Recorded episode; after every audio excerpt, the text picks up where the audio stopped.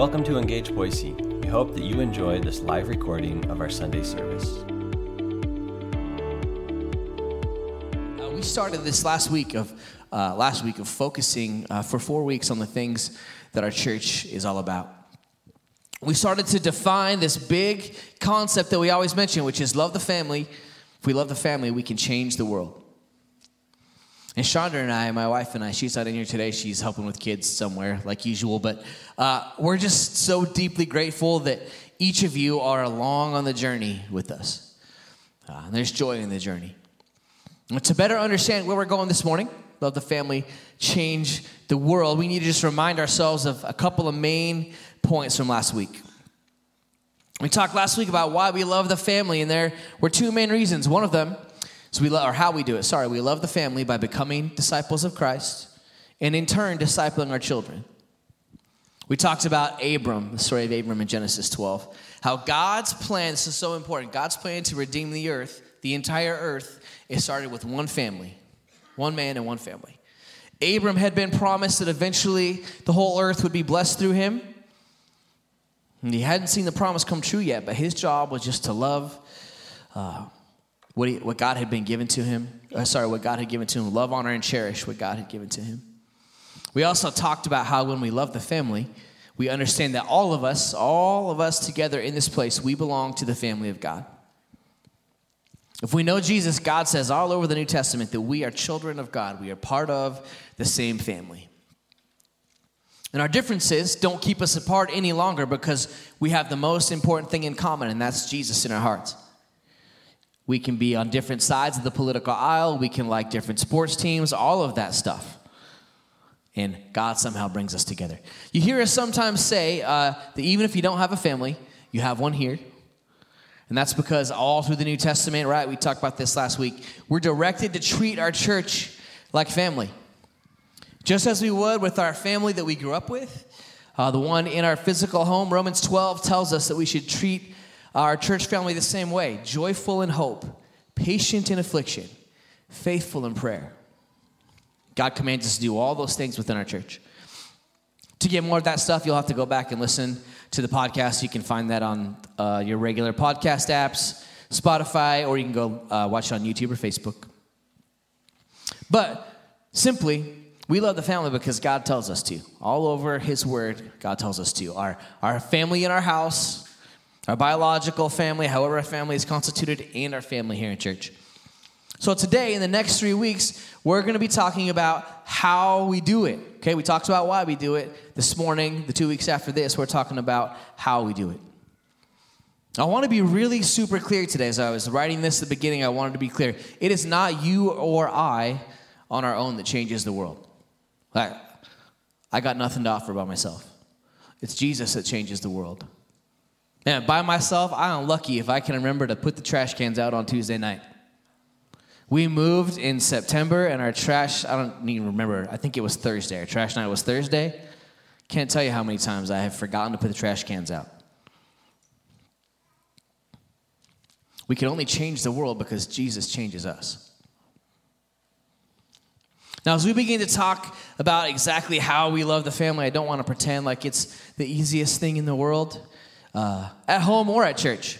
Man, I am certain that in my house, I can be very hard to love sometimes. I mean, I certainly try to serve my wife, love my wife, love my sons, take good care of them, love Aunt Christina when she's here. But I'm certain I can be hard uh, to love sometimes. Anytime you take two imperfect humans, no matter how perfect you think your future spouse is, Sean and Victoria, anytime you take two imperfect humans, you put them together in an enclosed space, there's bound to be things that come up. Why do we think that's going to go well right away, right? Here, go in this small room, people, and see how it goes. There's things you just don't know until you're married and then you're living in the same house with each other. You see, when you sign that marriage certificate and you put that ring on your finger, you're making this commitment that can't easily be undone.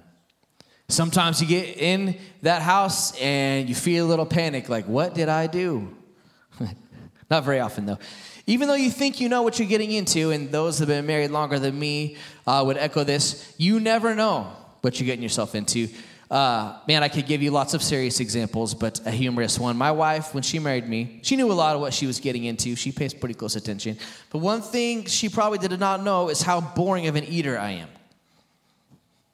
I'm one of those people, uh, hopefully, some of you identify with me. Uh, I'm one of those people, I could probably rotate like three or four things every week, just over and over again, and be fine for the rest of my life. You give me some sandwiches, some hamburgers, some Chinese food, Maybe throw in some spaghetti sometimes, but that's I don't have to have that, you know. Give me my Coke Zero, give me some coffee in the morning. I'm fine. That's good. That's a we talked on Wednesday about the desires of our heart that God puts inside us. That's what God has put inside of me, man. That's the desires of my heart. Hamburgers whenever I want them. Thank you, Lord. My wife, man, she's the opposite. She's like, I'm gonna make this thing, and I think I'm gonna put uh, this exotic Indian spice in it. I, you know what? I'm to make uh, spaghetti, but I'm to put this crazy spice in it. It's to taste different. And I'm like, why? Why would you take the risk? The spaghetti is so good. Why would you risk wrecking it, right? Why would you go to the restaurant you've never been to that might be terrible when you can just go to the one that you know is good? We don't argue about it much or, or hardly ever because I can find eat pretty much anywhere I go, actually. I just shrug my shoulders and go along, along with it. But she did not know how much resistance I would put up to whatever strange and usually actually good thing she wants to cook. It's just me getting over it and taking a bite at the beginning. Church can be much the same, actually. I love the church with all my heart. I love God's church.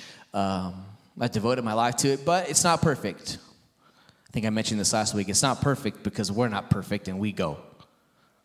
This place, not perfect every day because I'm here every day. Sorry, spoiler alert.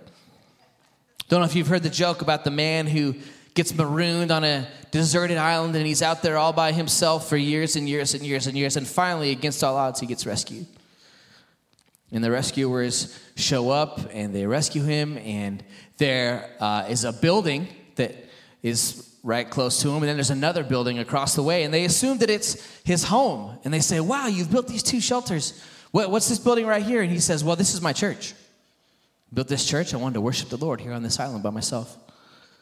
And I said, Oh, what's that other building? He said, Oh, that's my old church that I used to go to. See, it's not perfect because we're in it. But despite in the middle of all that, God does this awesome thing. He turns the ashes into beauty. And when we begin to love our family, then we can go about changing the world. And where changing the world starts is what we're talking about this morning embracing Jesus. This morning, I want to take you through this passage of scripture in the New Testament that I believe it illustrates this so clearly. If you have your Bibles or your devices, uh, you can turn with me. Mark chapter 10 is where we're going to be this morning, talking about this miracle of Christ. Mark 10 46. I want to take us through uh, this passage. Let's read it together. Mark 10, 46 through 52. I'm reading to you this morning out of the NIV. Then they came to Jericho as Jesus and his disciples, together with a large crowd, were leaving the city. A blind man, Bartimaeus, which means son of Timaeus, was sitting by the roadside begging. When he heard that it was Jesus of Nazareth, he began to shout, Jesus, son of David, have mercy on me. Many rebuked him and told him to be quiet, but he shouted all the more. Son of David, have mercy on me. Jesus stopped and said, Call him. So they called to the blind man, Cheer up, on your feet, he's calling you. Throwing his cloak aside, he jumped to his feet and came to Jesus. What do you want me to do for you? Jesus asked him. The blind man said, Rabbi, I want to see. Go, said Jesus, your faith has healed you. Immediately he received his sight and followed Jesus along the road. I want to take us through this passage today and uh, point out how Bartimaeus embraces Christ. Talk about how embracing Christ changes our home. And then by extension, the world that we walk into every day. First thing we see in this passage is number one, Jesus came to where Bartimaeus was. Verse 46, very simple. Then they came to Jericho. As Jesus and his disciples, together with a large crowd, were leaving the city, a blind man, Bartimaeus, which means son of Timaeus, was sitting by the roadside begging. Jesus came to where Bartimaeus was. There's a few interesting things about this miracle recorded in the Gospel of Mark that kind of help unpack it for us. One of those uh, is we see as we go through it, there's some more specific detail in this account, right? But this healing is also recorded in Matthew chapter 20 and Luke 18. It's in three of the Gospels. There's more detail in this version than the other two. In Matthew, it's noted there's there was actually two blind men present but really hardly any other uh, detail other than that. You go read it, it's pretty brief. Just two blind men got healed. In Luke, there's a little more detail. Luke notes a little more about this interaction between the blind beggar and the crowd. But Mark, in his gospel right here, he's the only one who writes down this one crucial detail. And that is that one of these blind men, Mark only mentions the one here, and one of these blind men is named Bartimaeus which means son of Timaeus, as it said. And how important that detail is, it's going to come back into play here at the end, here in a few minutes. But I want us to see something important today, and I believe, uh, man, this spoke to me this week. I hope it will speak to you. And that is that Bartimaeus, on this day that changed his life, he was just doing what he always did. Just doing what he always did. If you were a blind man in those days, there was not much chance of a job or anything else for you to do. You were unable to do too much besides just hope to survive. So, if you were a blind man, disabled in some way, your best course of action was to find somewhere well traveled and you just hope for other people's kindness. Now, as far as we know, the blindness of Bartimaeus it had nothing to do with an action he'd taken. The Bible only notes, and in all three Gospels where it's mentioned, it just says he's a blind beggar. That's all we know. Jesus and his disciples and a whole bunch of other travelers, they were on their way to Jerusalem. And just before this, I love to note, uh, you know, if you're familiar with the story of the New Testament, I love to note kind of the chronology and where things happen. It helps it make sense to me. But just before this, Jesus had been walking with his disciples, his 12 closest friends, and he had had to mediate an argument between his disciples. Like I said, nobody's perfect. The church is not perfect. Even Jesus' 12, Jesus was their pastor, and they still argued about ridiculous things like this. Two of them, James and John, they had tried, they had walked up to Jesus, you know, with all the other guys around. They had walked up to him and they had tried to convince Jesus to guarantee them the two highest places in heaven. So, Jesus, I know you like the other guys, but how about us two on your left and your right? Can we pinky promise on that? Of course, this made the other disciples, who also assumed they were all the same, it made them indignant, the Word of God says. And Jesus settled them down by reminding them that whoever served would be the greatest in the kingdom of heaven. And Jesus knew, though, that, and his disciples did not, that everything was about to change. Right? They were on their way to Jerusalem. They were going to say Hosanna to him as he rode into the city and crucify him a week later. He'd be unfairly tried, crucified on false charges. Another interesting thing, if you're going to read this account and then you go read the one in Matthew, uh, they state that Jesus and those with him that they were leaving the city, while in Luke's account it says that they were entering the city. And the reason is that there was an old Jericho that has been there a long time that was deteriorating quickly, and there was a new Jericho that Herod had built, and it was supposed to be a place for his winter palace you know, right next to each other, and we can see that they're just referring to different parts of the city. There would have been gates to entrances and exits to both, and that's just why the confusion between the language. At one of those gates is where we find this guy, Bartimaeus. Now, for Bartimaeus, he woke up and it was probably just like any other day. Probably not venturing too far probably going to the gate hoping to collect enough money and enough food to survive, not knowing who was going to come along. But he did know this is the best he could do for now. This is what I have, this is what I'm going to do, this is where I'm going to go for now. Bartimaeus was just sitting at the gates with his mat to sit on. But then Jesus came. And Jesus came.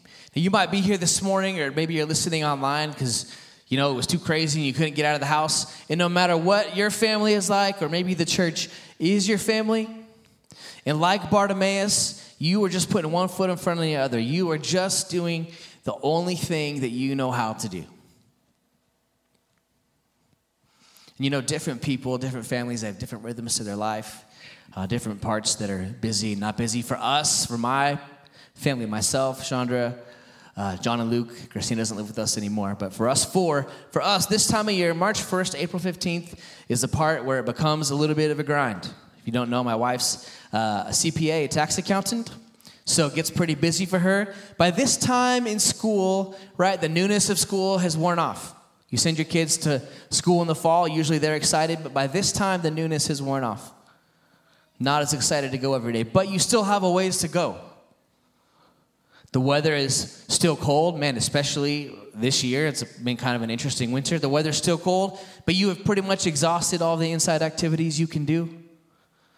My boys are trying to resort to dunk contests off of a chair with a Nerf basketball hoop inside. For us, like I said, my wife Chandra, she works as much as she can possibly squeeze in over this next six weeks. In fact, if you see me between now and April 15th, there's a good chance that uh, my two sons will be tagging along behind me. They may have a book, they may have their stuffed animals, they may have their sports stuff, but they just go with me everywhere because this is the time of year my wife's got to work a bunch.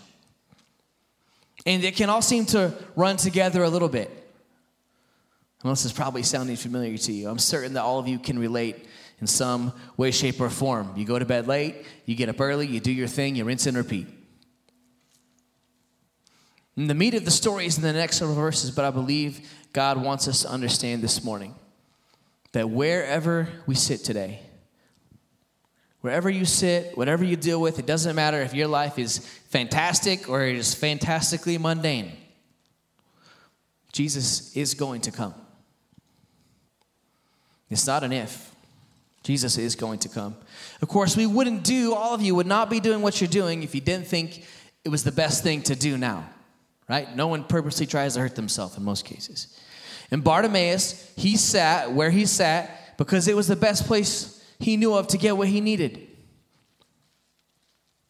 Bartimaeus knew that it was a well traveled road. He didn't necessarily know who would come down it each day, but he knew it was a well traveled road. And this morning, friends, no matter how you felt when you woke up,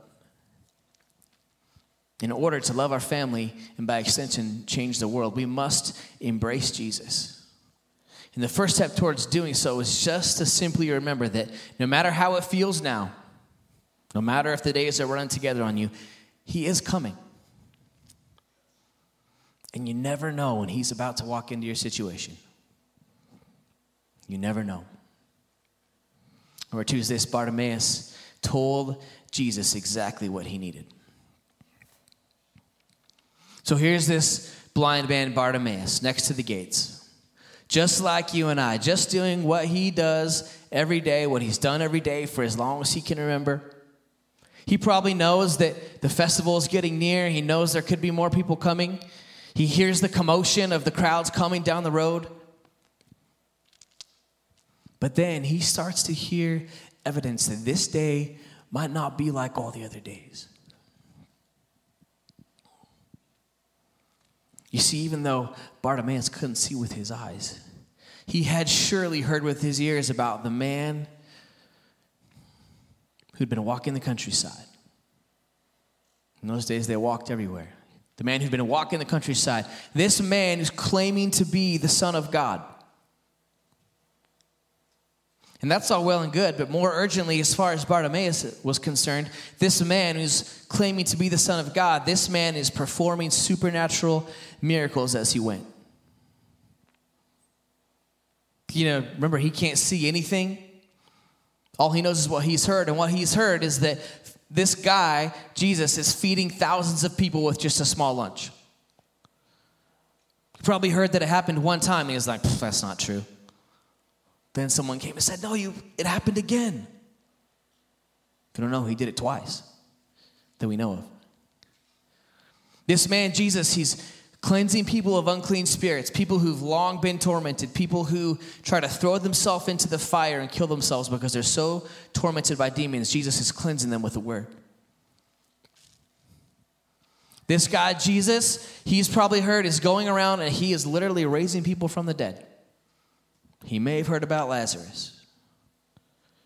But the most pertinent thing to Bartimaeus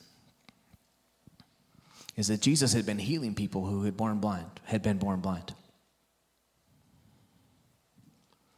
Sure, there was no texting, there was no internet, there was no any of that stuff. But people are still people, so they talked. Right? You know, you see the people you know and you talk about what they've heard and what they've seen. People are people, so they talked. In the Bible, it's very clear that the news about Jesus had spread throughout the countryside. And so, in Bartimaeus, when he thinks this man might be near, he's this is the guy. This is the guy who's raised the dead, supposedly, and healed the blind people, supposedly.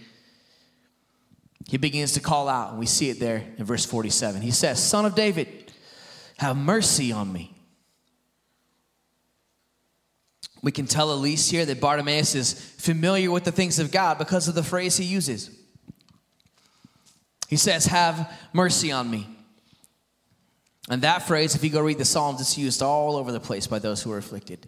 David says that all the time God, have mercy on me. And when you read next, it's becoming a pretty common thing in the New Testament, right? We read next that those that were with Jesus, they tried to silence him as he called for mercy. It's a theme all over the New Testament, right? The disciples, we've talked about this passage a couple times this year. The disciples tried to brush off the parents and the children. The parents tried to bring their kids, and the disciples are like, the teacher doesn't have time for this. And Jesus says to bring them. The Pharisees and the Sadducees, they try to brush off those who they would consider sinners. The, the teachers, you're not good enough to be with the teacher. And here, those who Jesus is traveling with, so his disciples, those that are going to the Passover festival, they try to brush off the downtrodden man that is crying for mercy. But Bartimaeus, he feels something that's probably familiar to each of us. Bartimaeus, he feels desperation not to miss his chance for healing. He's probably heard this guy can heal, and he knows this is his one chance. He can't see him, so his only choice is to yell. So he calls out, calls out all the louder, it says, Son of David, have mercy on me. By now, Jesus had heard him. So he stops and he asks for Bartimaeus to be brought. He would have needed guidance to get there, of course. Look what verse 50 says. Throwing his cloak aside, Bartimaeus, he jumps to his feet and came to Jesus. Note that it says he, threw, he throws his cloak aside. Because the again, someone like this, they wouldn't have had much. And the cloak would have been his outer coat that he had with him all the time. He could wear it to keep warm, but it had a dual purpose. He also would spread it out for people to place money on. So he would take it off, spread it out, sit in the middle, and people knew they could place their alms, their gifts, their money on. The whole reason Bartimaeus is sitting where he's sitting, the whole reason Bartimaeus is at the gate that day is to collect money on that cloak. It's the whole reason he's there. But he's probably doing the math in his head, and he also realizes this is his chance. And then Jesus asks Bartimaeus the question. Bartimaeus puts aside what he came for that day and he goes to Jesus and Jesus asks Bartimaeus the question. And it's the same question that Jesus is asking me and he's asking every single one of you today. The same question that would change his life. Jesus says to Bartimaeus, What do you want me to do for you? What do you want me to do for you? And Bartimaeus, though he has probably said these words to others at some point in his life, thinks he's about to say, he's able to say them finally to the only one who can change his life. I you can imagine that Bartimaeus would sit at the gate each day with the other people who were blind or disabled or whatever, he would say, Man, if I could only see. Man, then I'd go into the city and I'd get, I'd get a job. Maybe I'd, I'd meet someone and I'd marry them. Maybe I'd have a family. If I could only see. Here's what I'd do.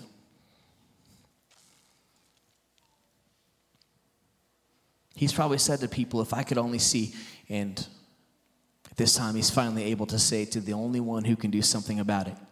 And he says simply to the master, Rabbi, I want to see. What beautiful faith we see from Bartimaeus here. But also, what decisive action he has taken. He was sitting on the road and Jesus came. He didn't know Jesus was coming, but Jesus came. In one moment, he's just doing the thing that he always does. And the next, he's face to face with the only one who could heal him. And friends, I believe that God wants each and every one of us to know that we face the same choice. You see, we may go through this life and it might be dull and repetitive. It might be rinse and repeat, long days. Or maybe it's the opposite.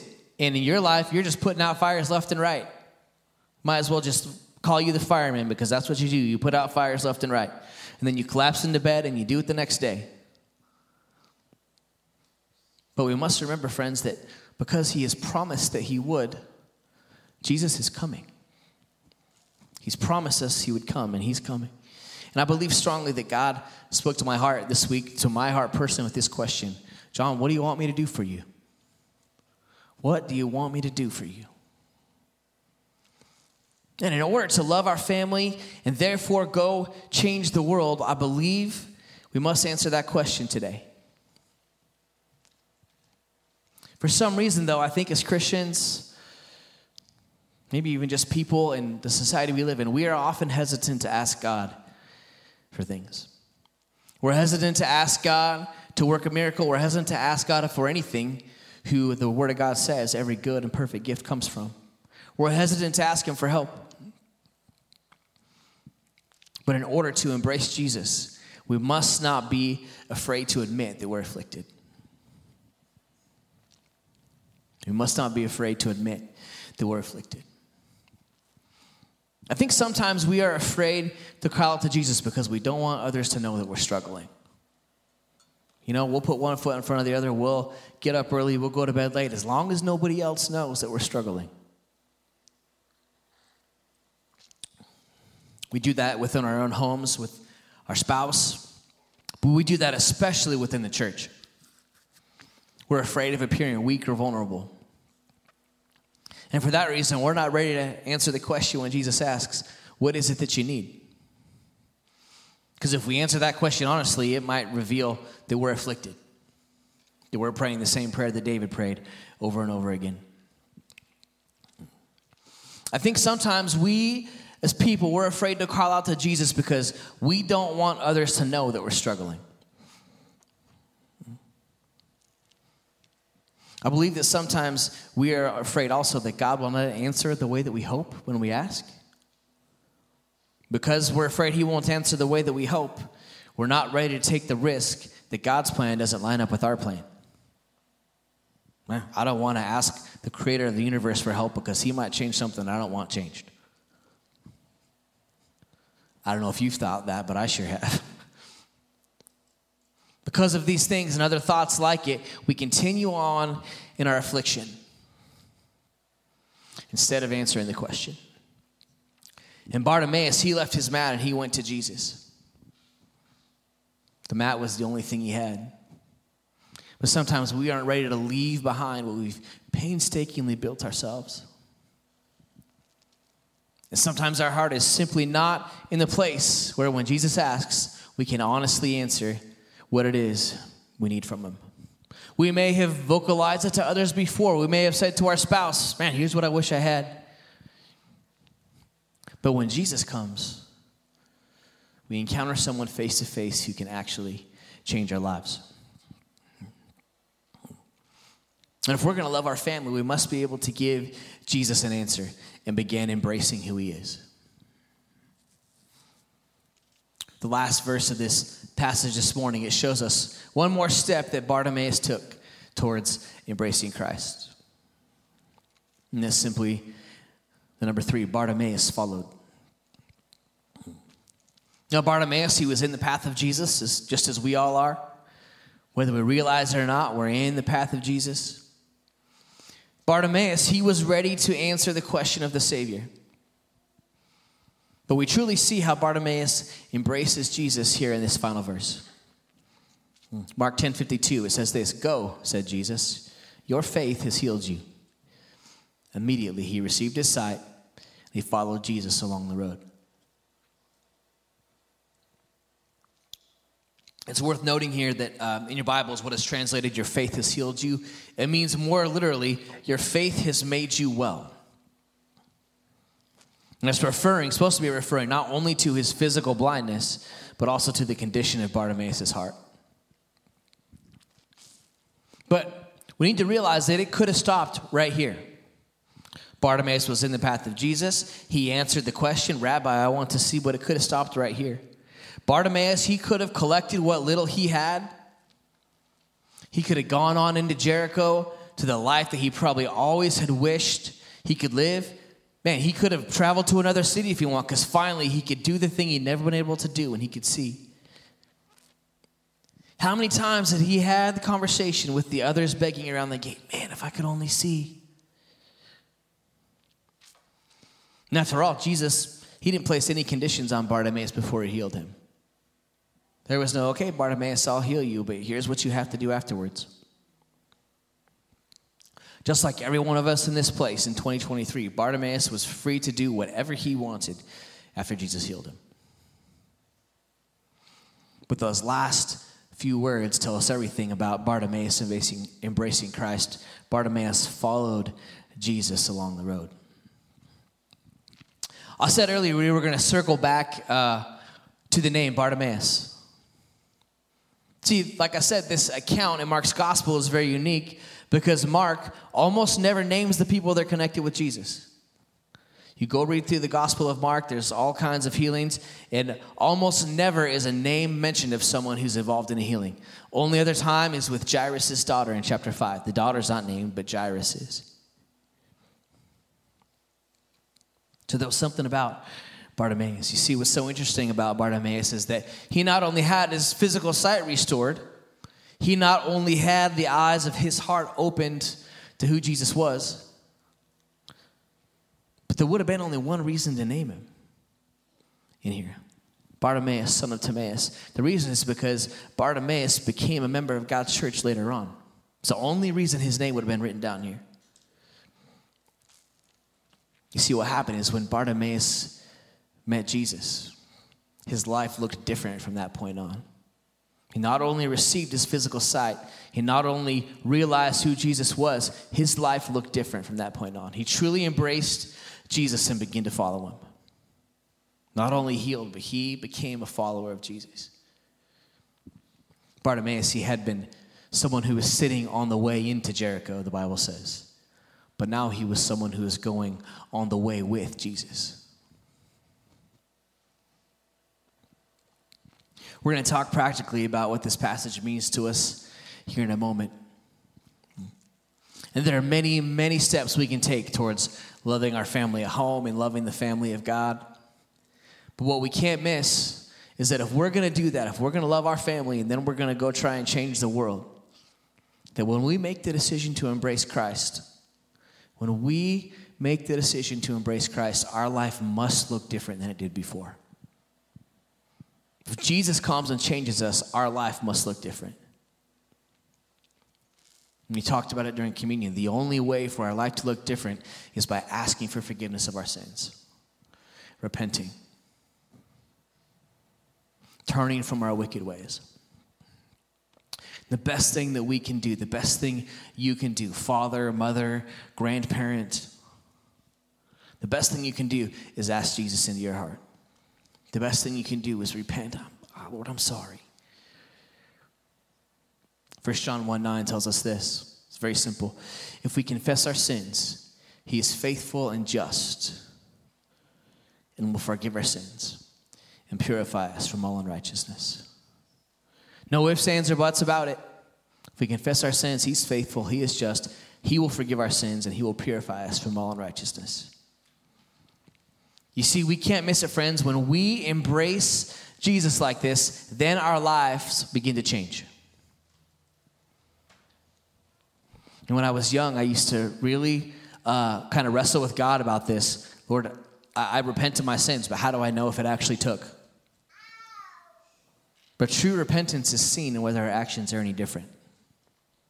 True repentance is seen is whether is seen in whether our life looks any different. Not in perfection. God's not saying you have to be perfect. But true repentance is seen in evidence of us moving towards and becoming more like Jesus. That's what true repentance looks like. In Paul, he lays it out for us uh, in Galatians 5 19 through 24.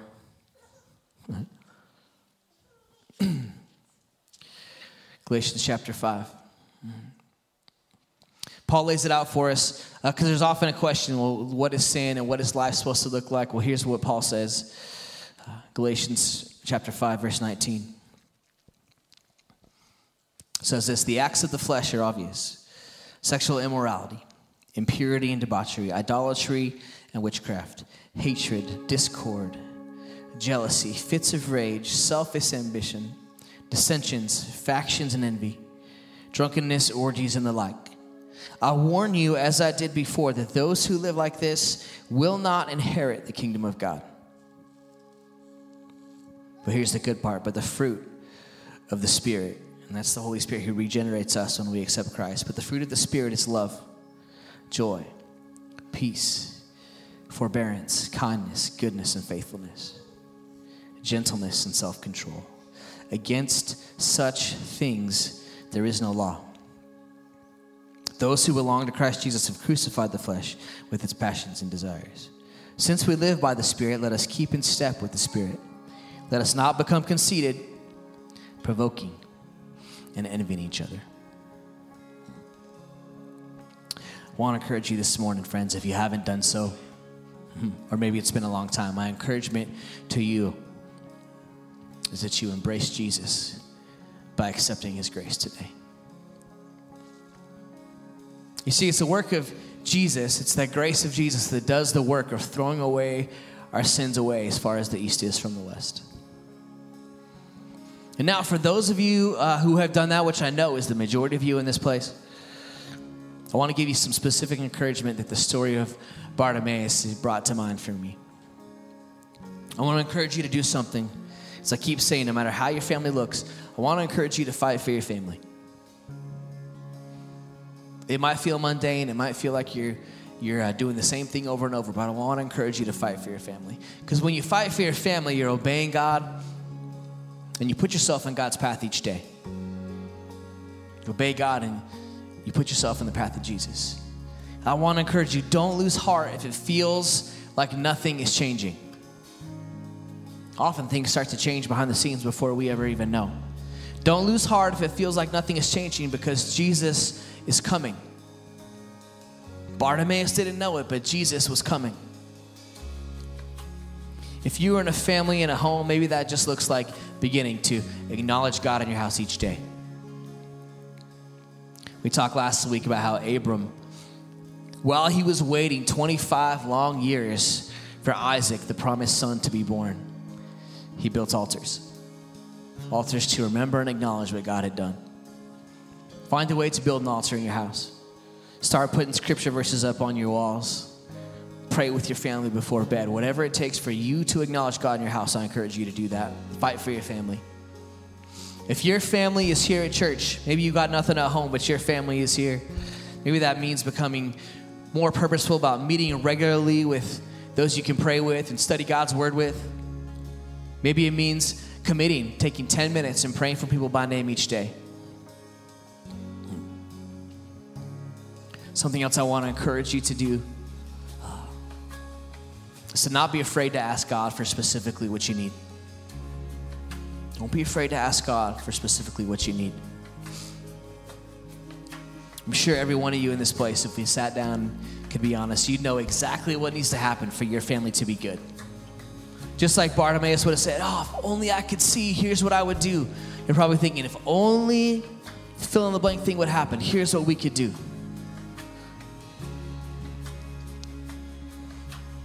And the thing is, when Bartimaeus vocalized that, of course it seemed crazy. He'd been born blind. There was no procedure that was going to fix him. And it might seem crazy when you vocalize that prayer Lord, this is what I need you to do.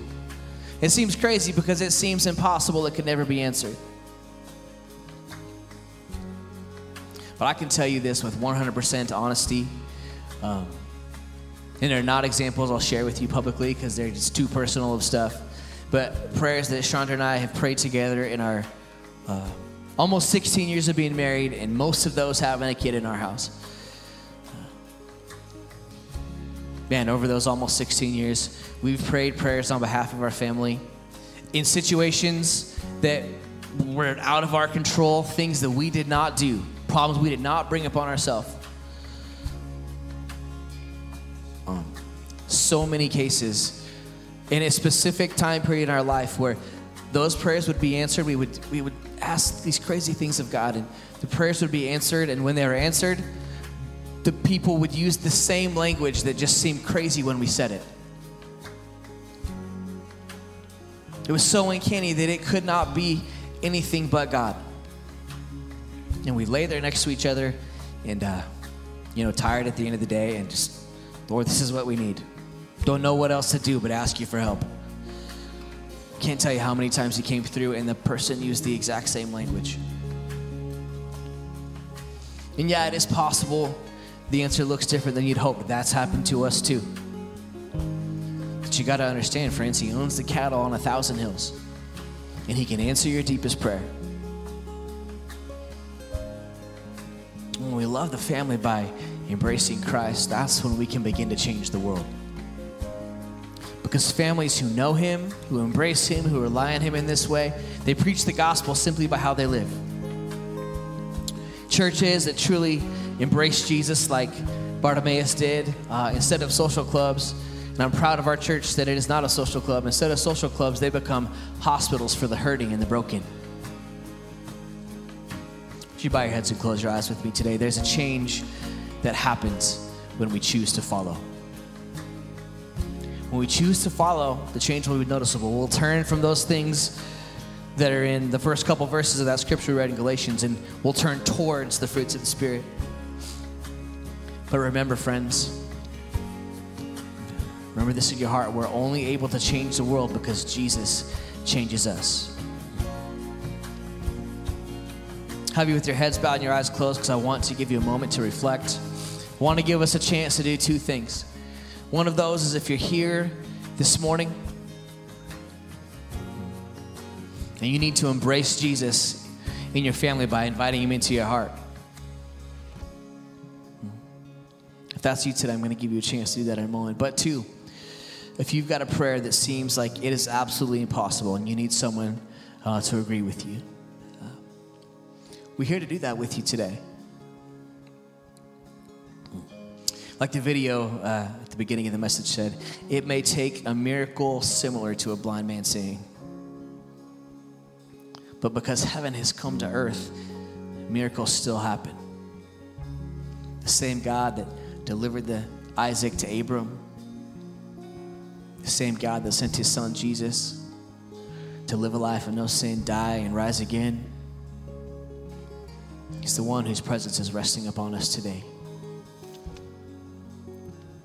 So here's what we're going to do this morning. I'm going to give you just a few moments to reflect without doing anything here in a moment. But um, the two things we need to focus on at the end of this service if you are here and you need to accept Christ, uh, rededicate your life to Him, I'm going to be down here in the front. If there's uh, more of you than I can pray with, then one of our other staff members will come up. I encourage you, come find me, and I'd love to pray with you. Have Jesus in your heart. But two, if you're here and you've got a prayer, you've got a, an issue, you've got something that seems like uh, is impossible and it will never be fixed. Man, I'd be happy to pray with you today, agree with you. You don't even have to tell me the details. But if you want someone to pray with you about something impossible, He's the God of the impossible. Made blind men see, raised people from the dead, and He's here with us today.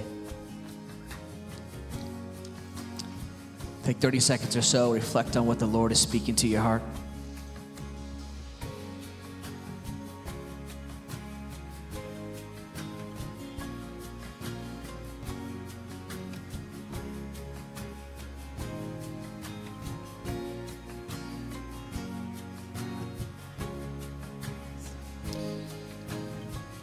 This morning, Pastor Almeida is going to just lead us in this song, Living Hope. I'm going to step down here and uh, church, I just encourage you to respond to whatever way you see fit. If you'd like to pray with somebody, come find me. Um, we'd love to go to the Lord with you. I encourage you embrace Jesus by inviting him into your heart. Embrace Jesus because he's asking you today, what do you need? Don't be afraid to answer the question this morning. Let's sing together.